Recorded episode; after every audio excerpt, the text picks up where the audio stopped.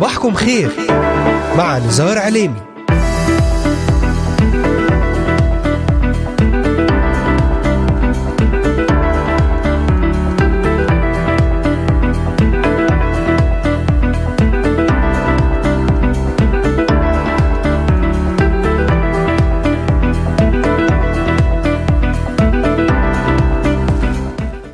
أهلا وسهلا بجميع مستمعات ومستمعي إذاعة صوت الأمل وبجميع الذين انضموا الآن لبرنامج صباحكم خير. اليوم الأربعاء الرابع عشر من شهر ديسمبر كانون الأول للعام 2022 معكم على الهواء مباشرة نزار عليمي أهلا وسهلا بكم في إذاعتكم صوت الأمل. أرحب بجميع الذين انضموا الآن إلينا من الأراضي المقدسة ومن بلدان الشرق الأوسط وشمال أفريقيا. من سوريا، لبنان، مصر، تركيا، الأردن والعراق، ليبيا، اليمن، السعودية والكويت، أستراليا، أمريكا، ألمانيا، كندا والسويد والذين يتواصلون معنا ويتابعوننا على مختلف منصاتنا الاجتماعية لإذاعة صوت الأمل. أذكركم أنكم تستطيعون الاستماع إلينا ومتابعتنا من خلال تطبيق إذاعة صوت الأمل على الهواتف النقالة بعنوان Voice of Hope Middle East أو عن طريق مشاركتنا في قناتنا على اليوتيوب بالبحث عن إذاعة صوت الأمل في بث حي ومباشر. ويمكنكم أيضا تحميل تطبيق آي تيون والبحث عن Voice of Hope Middle East. ويمكنكم زيارة موقعنا الرسمي voiceofhope.com تابعونا على مدار هذه الساعة الصباحية ولأي سؤال أو استفسار تواصلوا معنا الآن. وللتنويه تستطيعون الاستماع والعودة إلى جميع حلقات برنامج صباحكم خير وذلك من خلال متابعتنا على محرك البحث إذاعة صوت الأمل في كل من تطبيقات أنغامي Spotify Deezer Amazon Music Apple Podcast Pocket Cast Podbean podcast وستجدون جميع هذه الحلقات والعديد من البرامج الخاصة لإذاعة صوت الأمل على هذه المنصات الاجتماعية المختلفة. كما وأذكركم أن هذه الحلقات تعاد في تمام الساعة الثانية ظهرا بتوقيت القدس. أهلا وسهلا بكم. أرحب بكم في إذاعتكم صوت الأمل من الأراضي المقدسة لبلدان الشرق الأوسط.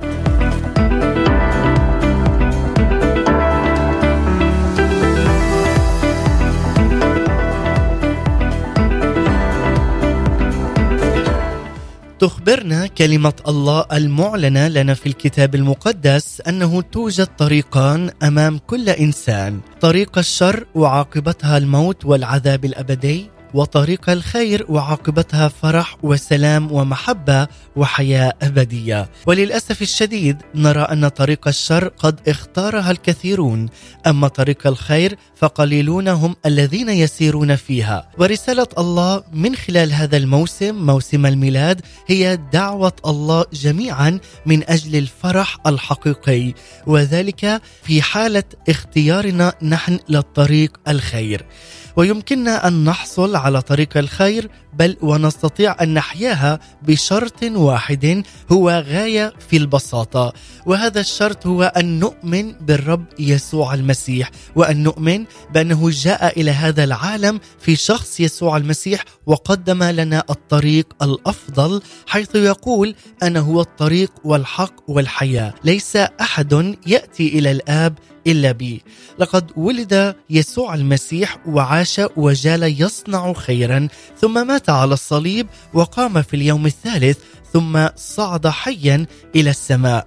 وذلك حتى إذا آمنا نحن به نحصل على تلك الحياة الأبدية وهي حياة أفضل من هذا العالم الذي يسير إلى الفناء وعلى حياة أبدية وسعيدة مع الله في السماء. لكي تعلم عز المستمع أن الله أصدق من جميع البشر. كما تخبرنا كلمة الله إذ الجميع أخطأوا وأعوزهم مجد الله. فأنا وأنت وكل كلنا خطاه ولكن الله أحبنا للمنتهى ويحب كل إنسان في هذا العالم لأن محبة الله لنا هي المخرج الوحيد من الخطية والشر.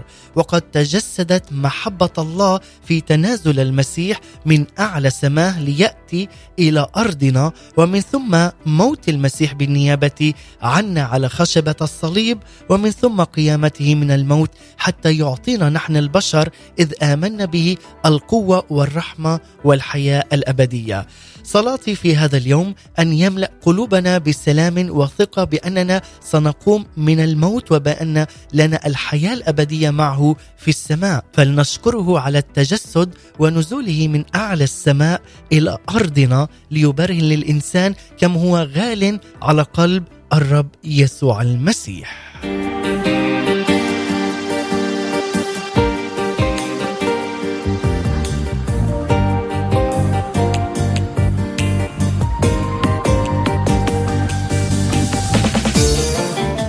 بعد هذه المقدمة لكم أحبائي المستمعين نتحدث اليوم برسالة ميلادية جديدة في هذا الموسم وفي زمن الميلاد.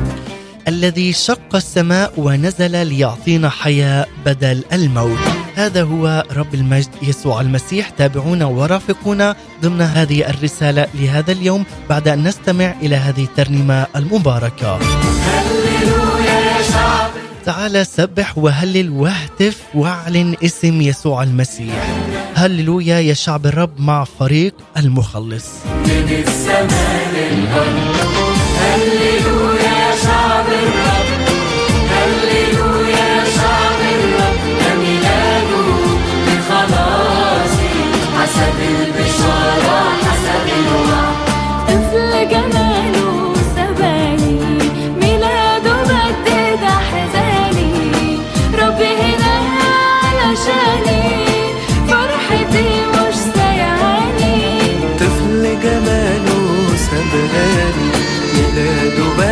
بدد أحزاني ربي هنا علشاني فرحتي مش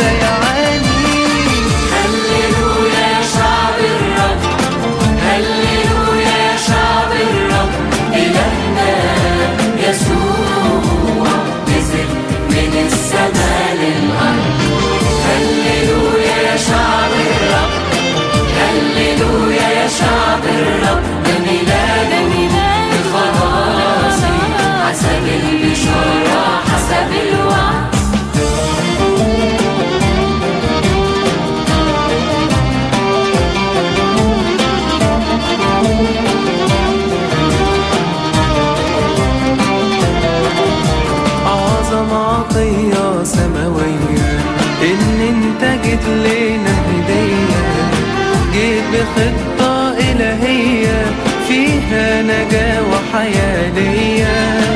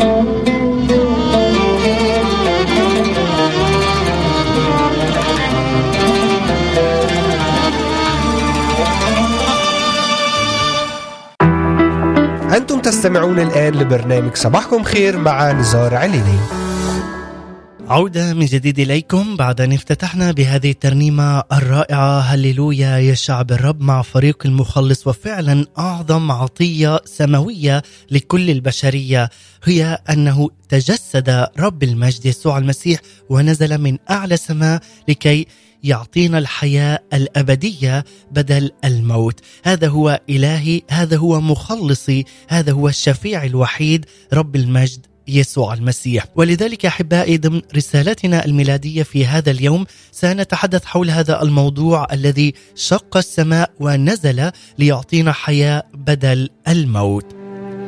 ورسالتنا في هذا اليوم ترتكز على إشعياء النبي في العهد القديم الإصحاح الرابع والستين لنبحر معا في موسم الميلاد برسائله المجيدة من خلال هذا الموسم وزمن الميلاد.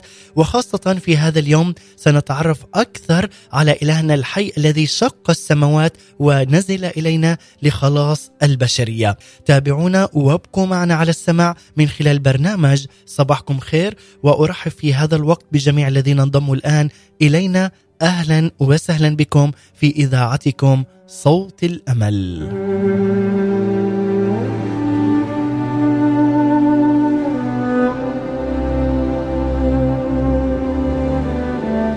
بداية دعونا نقرأ معا من سفر إشعياء النبي في العهد القديم من الكتاب المقدس الإصحاح الرابع والستين والعدد الأول حتى العدد الثامن. يقول ليتك تشق السماوات وتنزل. من حضرتك تتزلزل الجبال. كما تشعل النار الهشيم وتجعل النار المياه تغلي لتعرف أعداءك اسمك. لترتعد الأمم من حضرتك. حين صنعت مخاوف لم ننتظرها نزلت تزلزلت الجبال من حضرتك.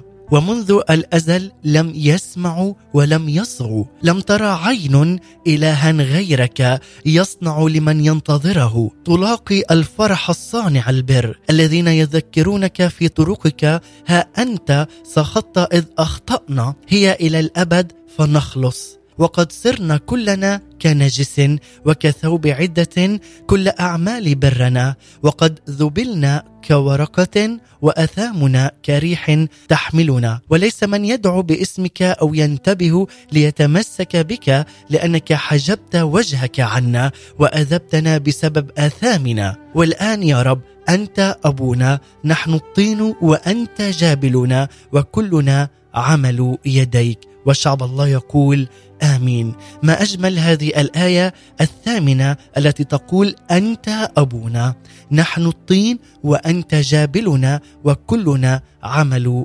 يديك. قبل أحبائي البدء في هذه القصة سأروي لكم أيضا قصة قصيرة لكي نفهم أكثر حول هذه الآيات التي قرأتها عليكم. تقول القصة أنه أراد أحد الأمراء أن يجد فتاة مناسبة ليتزوج بها وتصبح ملكة وتشاركه في الحكم. فأخذ من فترة إلى أخرى يركب المركبة الملوكية ويتجول في أنحاء المملكة باحثا عن العروس المطلوبة. وفي أحد الأيام مر من خلال إحدى القرى وعندما وصل إلى أفقر منطقة في القرية نظر من شباك المركبة فرأى فتاة قرويه جميلة لفتت انتباهه وأعاد المرور من القرية عدة مرات وأحب هذه الفتاة القرويه الجميلة وأراد الزواج بها ولكنه واجه مشكلة كبيرة كيف يتقدم إلى الفتاة ويعرف نفسه لها؟ أحبائي هنا كان بمقدوره أن يصدر امرا ملكيا بإحضارها إلى القصر ثم إرغامها على الزواج به. لماذا؟ لأنه ملك ولكنه أراد أن يتزوجها بطيب خاطرها وليس بالقوة. كان بمقدوره أيضا أن يلبس أفخم الملابس الملكية ويأتي إلى القرية بعربة مطعمة بالذهب وتجرها خيول عديدة وتراه الفتاة وتتزوجه باعتباره الملك المنتظر صاحب السلطة والمال. ولكن في هذه الحالة كيف سيعرف سبب زواجها منه؟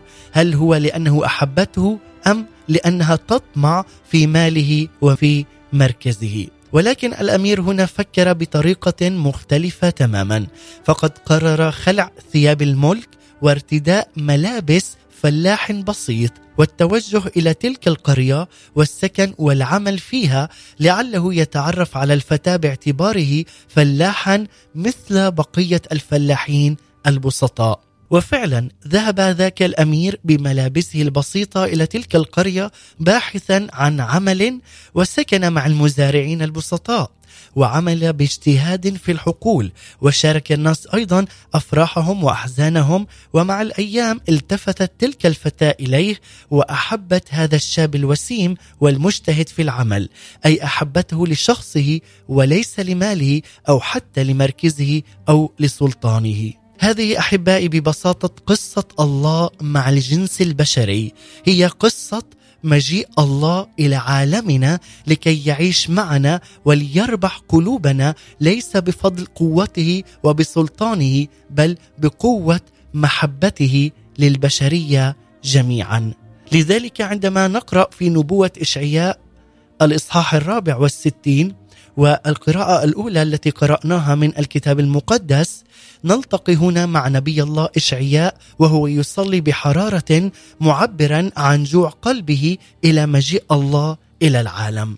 لقد كان مشتاقا جدا لرؤية الله آتيا إلى هذا العالم كما أنه لقد أراد أن يرى الله في مجده وفي قوته وأيضا بسلطانه.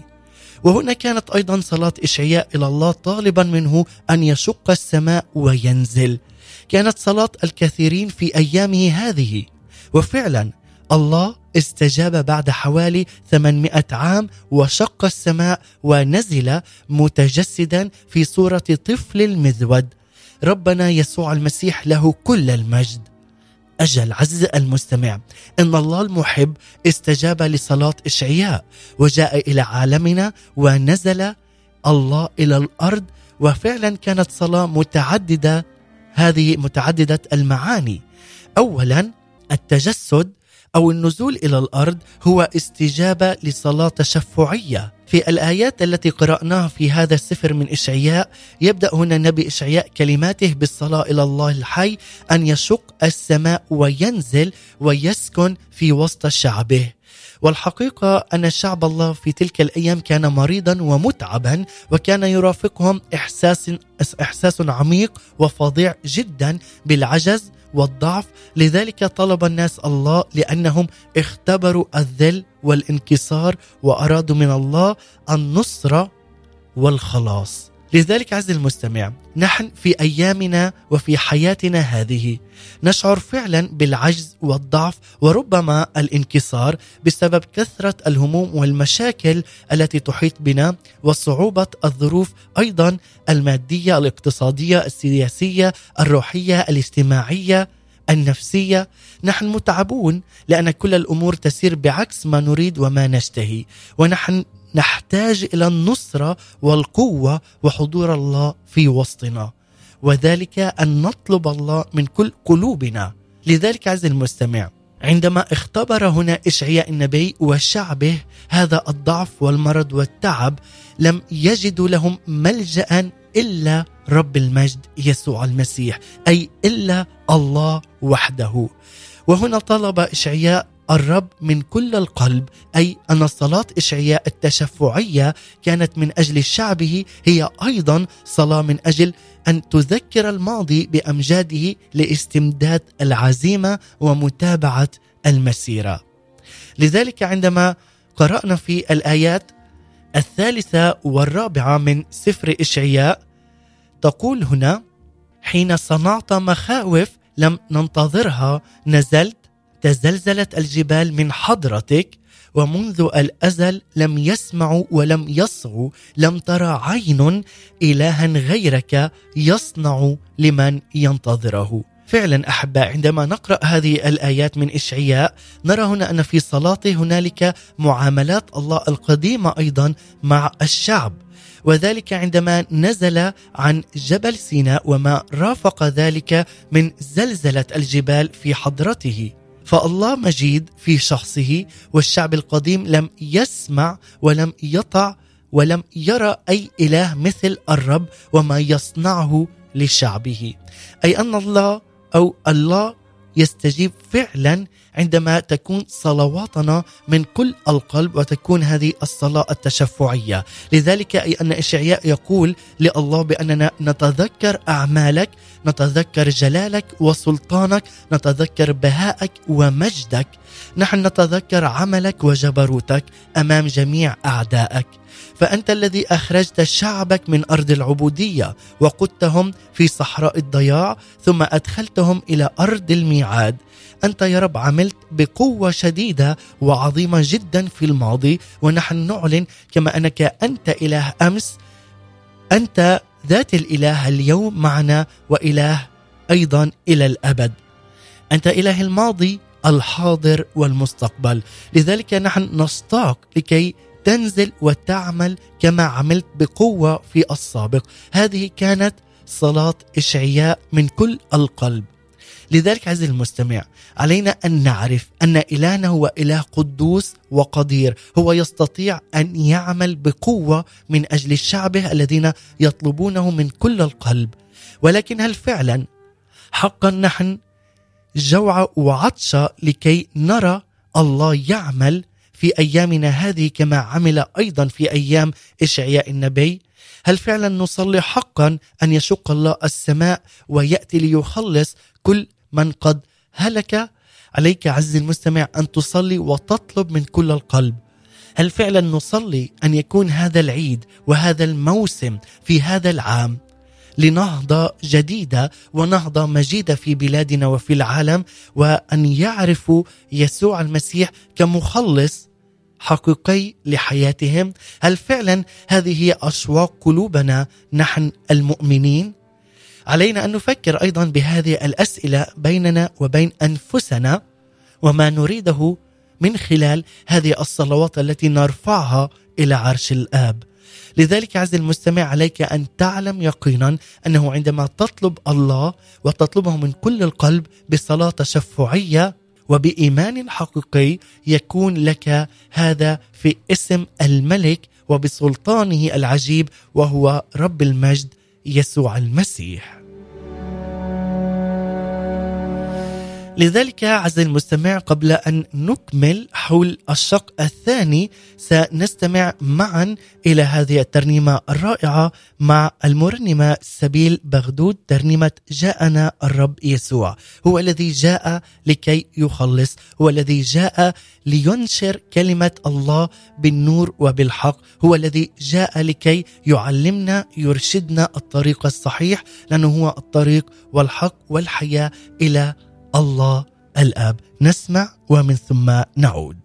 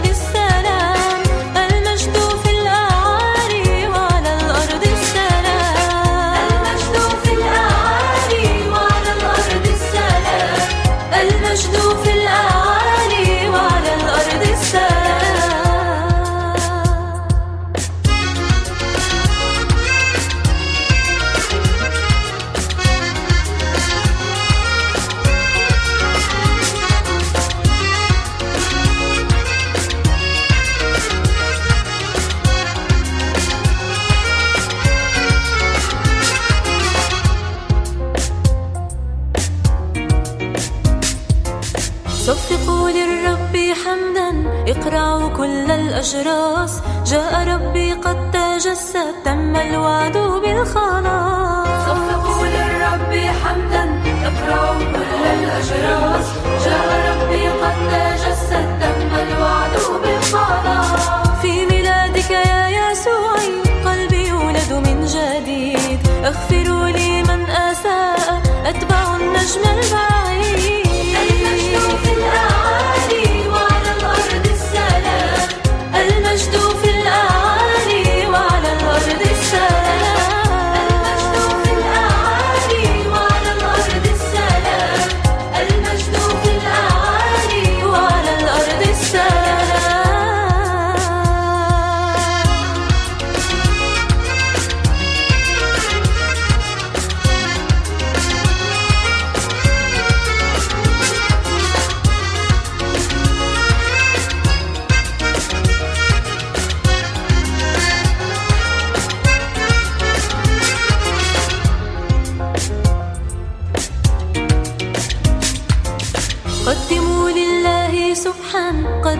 كل التبجيل رنموا للرب دوما ارفعوا كل التهليل. قدموا لله سبحا قدموا كل التبجيل رنموا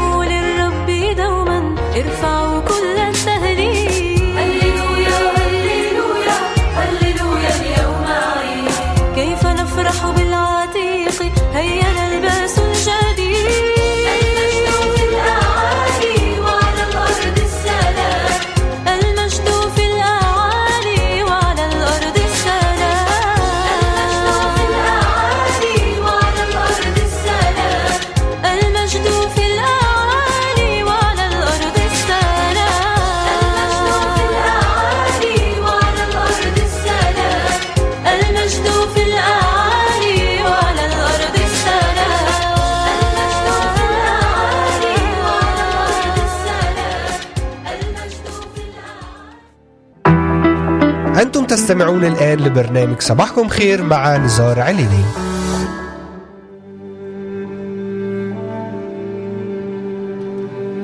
نعم المجد لله في الأعالي وعلى الأرض السلام. هذا هو إلهنا الحي رب المجد يسوع المسيح. مع هذه الترنيمة جاءنا الرب يسوع مع المرنمة سبيل بغدود. واليوم أحبائي المستمعين نتحدث ضمن برنامج صباحكم خير حول هذه الرسالة رسالة الميلاد الذي شق السماء ونزل ليعطينا حياة بدل الموت. وكما تحدثنا أن رسالتنا في هذا اليوم ترتكز على إشعياء النبي في العهد القديم من الإصحاح الرابع والستين لنبحر معا في موسم الميلاد برسائله المجيدة خلال هذا الموسم وزمن الميلاد. ونتعرف معا على إلهنا الحي الذي شق السماوات ونزل إلينا إلى أرضنا لكي يخلص ما قد هلك ولخلاص البشرية. تحدثنا قبل هذه الترنيمة أولا عن التجسد أو النزول إلى الأرض هو استجابة لصلاة تشفعية لإشعياء النبي. ثانيا التجسد أو المجيء إلى العالم هو استجابة لصلاة اعتراف بالخطية. هنا أحد أهم الحقائق العظيمة والمشجعة في الكتاب المقدس هي أن الله يكرم ويستجيب لمن يصلي معترفا بخطاياه. أي قد عرف نبي الله هنا اشعياء هذه الحقيقة بشكل كامل. ففي اشعياء الإصحاح السادس والعدد الخامس. نرى هنا أن إشعياء رأى الله في الهيكل وعندها صرخ إشعياء معترفا بخطاياه وأيضا خطايا الشعب أمام قداسة وطهارة الله قائلا ويل لي إني هلكت لأني إنسان نجس الشفتين وأنا ساكن بين شعب نجس الشفتين لأن عيني قد رأتا الملك رب الجنود. وأيضا الرؤية في إشعياء السادسة هنا علمت إشعياء في الماضي وتعلمنا اليوم أهمية الاعتراف بنجاسة الخطية في حياتنا عندما نقف نحن في محضر الله القدوس لأنه يطالب بالشعب مقدس لأن الله قدوس ويطالب بقلوب مقدسة له. أي أن هنا إشعياء لم يخفي خطيته بل أقر بها أمام الله وخاصة في محضر الله القدوس. وزاد على ذلك بأنه أقر أيضا بخطايا شعبه. فعدم الاعتراف أحبائي بالخطية هو كبرياء على الله. لقد أدرك إشعياء أن الله يعرف كل شيء وإن إخفاء الخطية أو حتى إنكارها يمثل أقصى درجات الفشل والسقوط الروحي وحتى الأخلاقي. لذلك لم تقتصر معرفة النبي إشعياء على أهمية الإقرار بالخطية ولكنه عرف أيضا نتائج الخطية المدمرة إن كانت على الصعيد الروحي أو النفسي أو الشخصي. تماما كما كتب بولس الرسول في روميا الإصحاح الثالث ومن العدد العاشر حتى العدد الثاني عشر يقول كما هو مكتوب أنه ليس بار ولا واحد ليس من يفهم ليس من يطلب الله الجميع زاغوا وفسدوا معا ليس من يعمل صلاحا ليس ولا واحد. وفي روميا الإصحاح الثالث أيضا والعدد الثالث والعشرين يقول إذ الجميع أخطأوا وأعوزهم مجد الله. كما يقول لنا أيضا في روميا الإصحاح السادس والعدد الثالث والعشرين أجرة الخطية هي موت. لذلك الله جاء لكي يخلص ما قد هلك. ولذلك عنونا في هذا اليوم الذي شق السماء ونزل ليعطينا حياة بدل الموت. هو رئيس الحياة. هو الذي يحول كل موت إلى حياة ويحول كل رماد إلى جمال. لذلك تعال اليوم عز المستمع وتمتع بجمال الله وبهيبة وحضور الله على حياتك.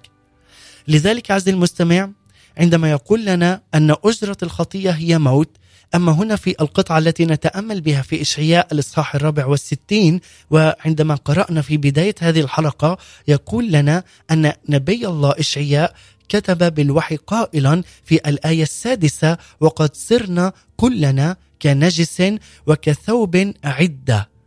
كل أعمال برنا وقد ذبلنا كورقة وأثامنا كريح تحملنا. أي أن هنا إشعياء يقول في صلاته بأنه مع شعب الله قد عاشوا في الخطية أي في وحل ومستنقع الخطية. لذلك هم عاجزون وبأنهم جميعا أصبحوا كالملابس المتسخة الرثة. وبأنهم لا ينفعون لأي شيء فالورقه الذابله الساقطه من الشجره والملقاه على جانب الطريق لا قيمة لها ولا حتى أي جمال أو لا نفع لها. لذلك هنا نتحدث عن أن التجسد والمجيء إلى العالم هو أيضا استجابة لصلاة اعتراف بالخطية التي أقر بها إشعياء خطيته وأيضا لشعبه. كما أيضا تعلمنا أن التجسد والنزول إلى الأرض هو استجابة لصلاة تشفعية من قبل إشعياء للرب يسوع المسيح.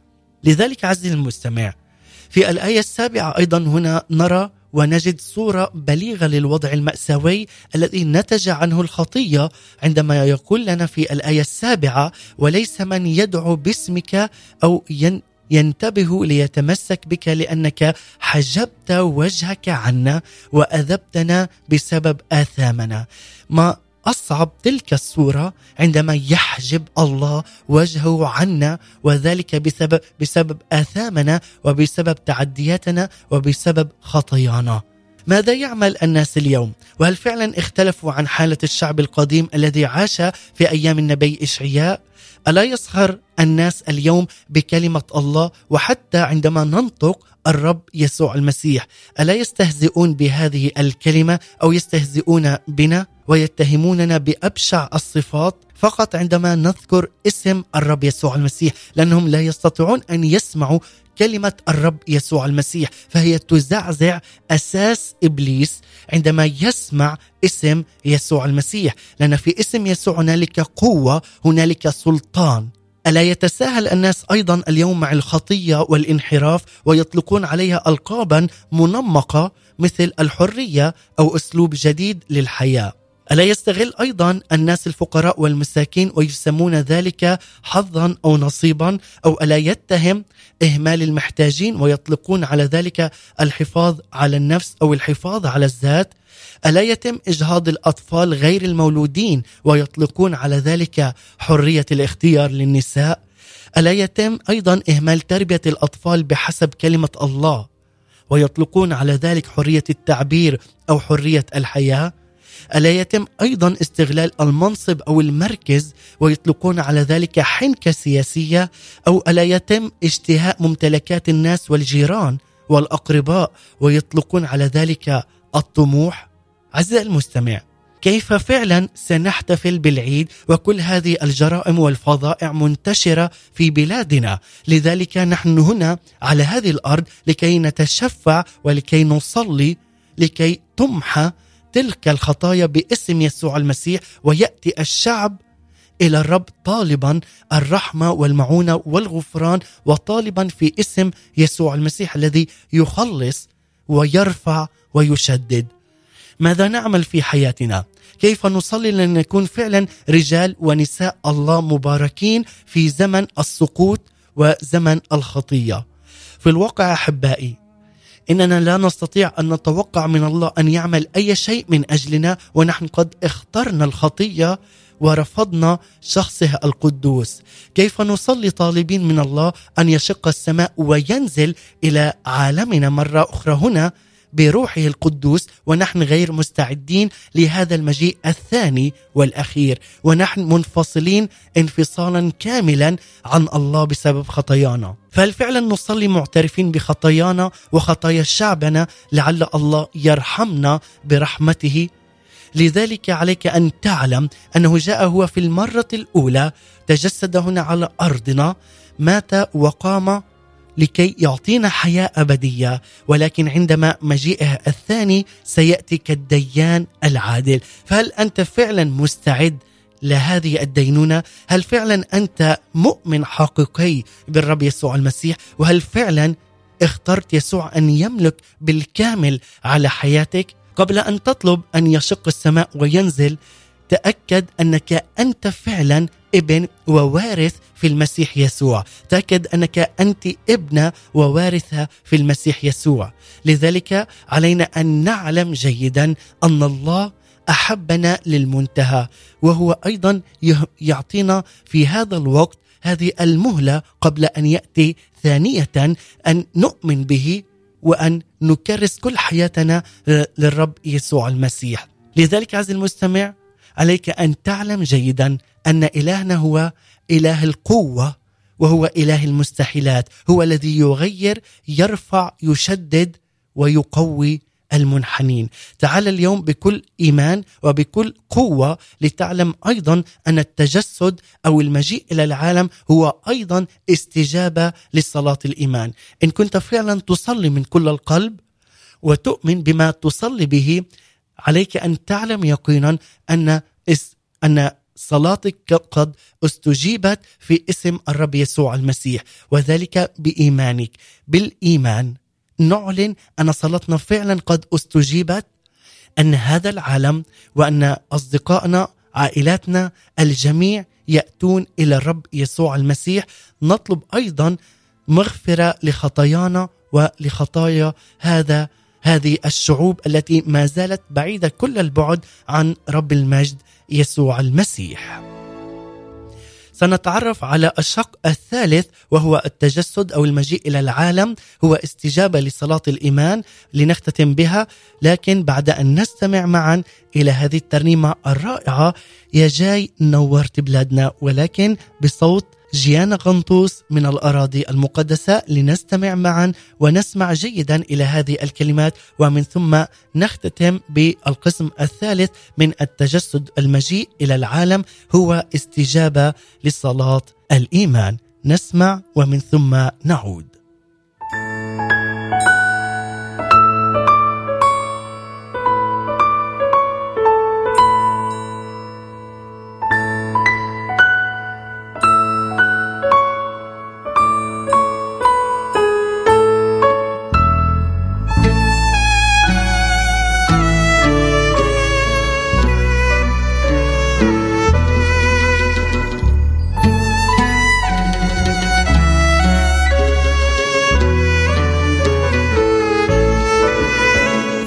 جاي نورت بلادنا يا حكاية بيحكوها ولادنا.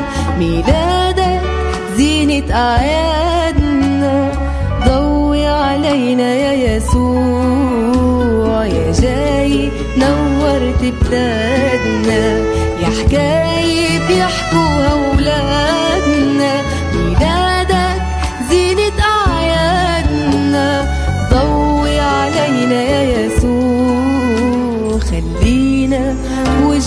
نتلاقى عينينا مثلك مشتاقة لاقينا واجمعنا بقى وغمرنا بعطفك يا يسوع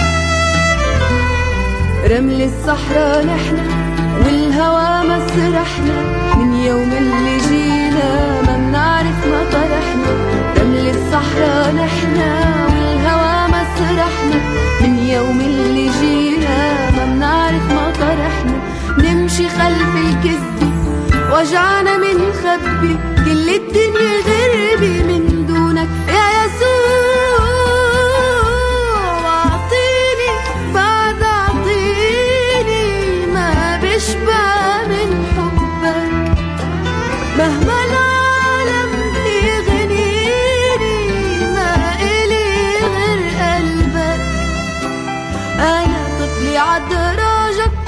إلي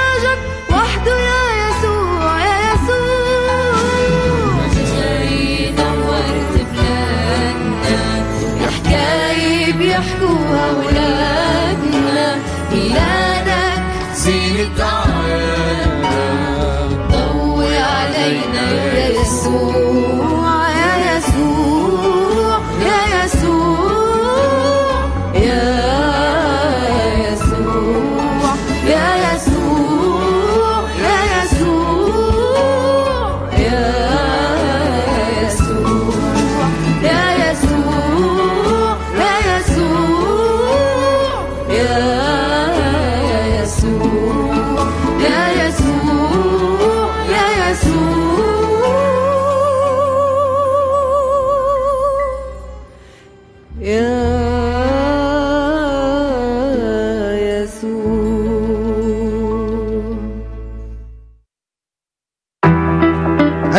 تستمعون الآن لبرنامج صباحكم خير مع نزار عليني. عودة من جديد إليكم أحبائي مستمعي ومتابعي إذاعة صوت الأمل وقد استمعنا إلى هذه الترنيمة الرائعة مع جيانا غنطوس من الأراضي المقدسة. يا جاي نورت بلادنا. فعلا لأنه هو إله النور هو إله السلام. ونحن نتحدث في هذا اليوم برسالة الميلاد الذي شق السماء ونزل ليعطينا حياة بدل الموت. والآن نختتم بالشق الثالث بعد أن تحدثنا في الشق الأول حول التجسد أو النزول إلى الأرض هو استجابة لصلاة تشفعية للنبي إشعياء. وثانيا تحدثنا عن التجسد أو المجيء إلى العالم هو استجابة لصلاة اعتراف بالخطية. وثالثا الآن نختتم حول التجسد أو المجيء إلى العالم هو استجابة لصلاة الإيمان. صلاة الإيمان هنا تعني أن نقول الحق. وفي الآية الثامنة من الإصحاح الرابع والستين من إشعياء يقول والآن يا رب أنت أبونا نحن الطين وأنت جابلنا وكلنا كعمل يديك. الكلمة الرئيسية في هذه الصلاة هي من صلاة إشعياء هي كلمة الآن أي أن إشعياء يقول أن ما قاله سابقا يجب أن يصبح من الماضي فالمهم هو الآن وما يحدث الآن. فالماضي يجب أن ينتهي بكل شروره وتعدي- وتعدياته ويجب أن يفتح شعب الله صفحة جديدة في علاقتهم مع الله. صحيح أن الشعب قد سقط في الخطية وابتعد كثيرا عن الله ولكن هذا لم يغير الحقيقة الدائمة والمجيدة بأن الرب هو أبونا هو أبونا الصالح. إلى الأبد. والرب لا يحب الخطية في حياة أولاده ومع ذلك يبقى أيضا هو ابا لهم. ولذلك نقول أبانا الذي في السماوات. والحقيقة الثانية هنا أن الله هو خالقنا أي نحن الطين وأنت جابلنا وكلنا عمل يديك. هذا أيضا اعتراف فيه تواضع وإقرار بالواقع. فالإنسان مجرد تراب جبلها الله على صورته أي أننا كلنا عمل يدي الله كالخزف يعمل بنا. لكي يشكلنا من جديد يشكل أنفسنا أرواحنا تصرفاتنا حياتنا بالكامل لكي تعكس صورة الله ولكي تمجده ابتداء من هنا على الأرض. يعني أننا نخص الله أو أننا ملك للسيد الرب يسوع المسيح ونحن لا نملك أنفسنا بل الله هو الذي يملكها بالكامل ويملك عليها. لذلك عز المستمع في نهاية صلاته التي بدأها بطلب من الله هنا إشعياء النبي أن يشق السماء وينزل نجد النبي إشعياء يصلي من أجل علاقة شخصية مع المخلص والفادي أي أن الله سينزل ليس فقط للخلاص بل ولإعادة الشركة الحقيقية مع الإنسان فالخلاص لا يتوقف فقط على غفران الخطايا بل يجب أن يثمر في حياة مرتبطة يوميا بعلاقة يوميا وشركة حية مع الله في علاقة يومية تقوم على الشركة مع الله بالصلاة وقراءة الكتاب المقدس. لذلك عز المستمع أختتم معكم بهذه الرسالة إن الله أبونا هو خالقنا نحن الطين وهو جابلنا نحن شعبه. لذلك هل نبدأ فعلا موسم الاحتفال بذكرى ميلاد الرب يسوع المسيح بالتواضع أمام الله؟ طالبين منه أن يأتي من جديد ليغير وجه بلادنا ويخرجنا من ظلمات الشر والفساد وغيرها من الخطايا. أم نركز فقط على الأمور البالية والتي لا قيمة لها مثل الحفلات والسهرات والملابس والطعام التي لا تجلب المجد للرب يسوع المسيح. هل فعلا نطلب أيضا الغفران لشعبنا ولحياتنا ولعائلاتنا؟ أم تكون صلاتنا مثل ما نقرأ في روميا الإصحاح الخامس عشر والعدد الثالث عشر وليملأكم إله الرجاء. كل سرور وسلام في الإيمان لتزدادوا في الرجاء بقوة الروح القدس. وهذه صلاتي في هذا اليوم أن نزداد في الرجاء بقوة وعمل الروح القدس. ليملأنا هذا الرجاء بالسرور والسلام في إيماننا برب المجد يسوع المسيح. إذ أنك تؤمن بهذا الإله لك حياة أبدية لك خلاص أكيد لك سلطان أيضا لانك ابن ووارث في المسيح يسوع. لذلك الآن نعلن الذي شق السماء ونزل ليعطينا حياة بدل الموت وهو الذي بدل حياة الموت إلى حياة أبدية. هذا هو إلهنا ومخلصنا يسوع المسيح. وبعد هذه الرسالة نختتم وننتقل الآن إلى الفقرة الثابتة والتي تبث لكم أيام الاثنين والأربعاء والخميس بعنوان وجبات روحية مع مقدمة وكاتبة هذه التأملات إيناس دكور سمعان. نتمنى لكم وجبة صباحية مباركة ودسمة ونقدمها لحضراتكم. نسمع ونختتم بترنيمة جدا رائعة مع جانا كرمي اسمه هو يسوع. ابقوا معنا. وجبات روحية صباحية عصرية ومسائية. مع إيناس دكوهر سمعان. هنا إذاعة صوت الأمل للشرق الأوسط. أهلا بكم. وجبة تأمل عاتبوني ولاموني لأني ألغي دور علم النفس وعلم الاجتماع والعلاجات والنظريات الجديدة الأخرى في حل المشاكل. لكم أقول أنا لا ألغي أي دور لأي علم وأحترم كل المهن والوظائف والأبحاث لكن لا يستطيع شيء أو أحد أن ينزع اختباري مع الرب يسوع الذي به كانت كفايتي وشبعي وسروري بعد أن جربت كل أمور العالم وكل ريح تعليم التي تشفي لقليل تفرح لقليل. تبني لقليل وتسعد لقليل. أما هو روح الحق جاء إلى قلبي وحياتي ونزع كل خوف وكل شوكة وكل مرارة وكل مرض بكلمة من مزاميره وبلمسة واحدة من روحه. أعطاني فرح غير عادي سلام غير محدود محبة غير مشروطة وأبدية. فكيف لي أن أنصح بعلم النفس وغيره من العلوم ولا أفتخر بالدم الكريم الذي سفك عني كفارة كي يحررني ويعطيني حياة. كيف لا أكرز بالحق بقوة الكلمة والسلطان الذي منحني إياه؟ حبيبي ونصيبي ربي يسوع المسيح. اسمحوا لي وسامحوني. أصبحت لا أؤمن بأي علم ولا أي نظرية ولا أي فلسفة مهما كانت قوتها ونجاحها بعد أن اختبرت كلام الحكمة الحقيقية التي عنده وآمنت بالمكتوب واختبرته الكل باطل لا جديد تحت الشمس لا حكمة ولا معرفة ولا غنى ولا فرح ولا شفاء إلا بقرب صليبك يا قدوس وفي حجالك يا بار.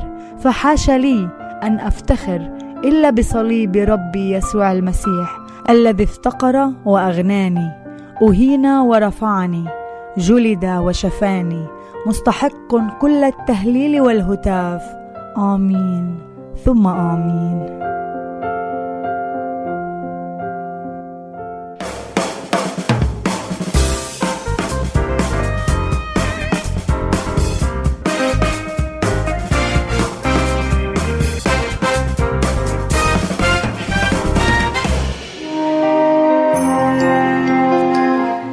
إيناس دكور سمعان. شكرا لك على هذا التأمل وهذه الوجبة المباركة. هو يسوع اسمه هو يسوع عمانوئيل الذي تفسيره الله معنا. نختتم معكم مع المرنمة جانا كرمي. وأشكركم أيضا أحبائي المستمعين والمتابعين في كل مكان. اسمه كان معكم على الهواء مباشرة. هذه تحيتي لكم مني أنا نزار عليمي. سلام المسيح إلى اللقاء.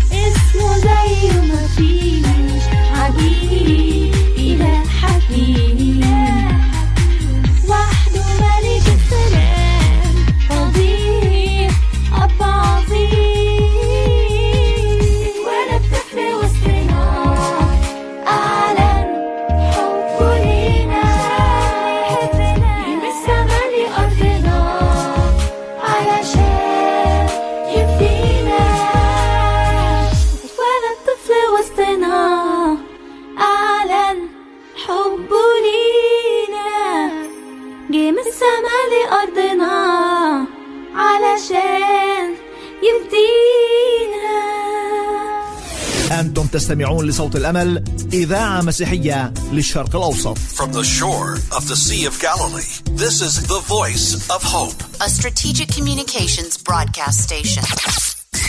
Christian radio for the Middle East.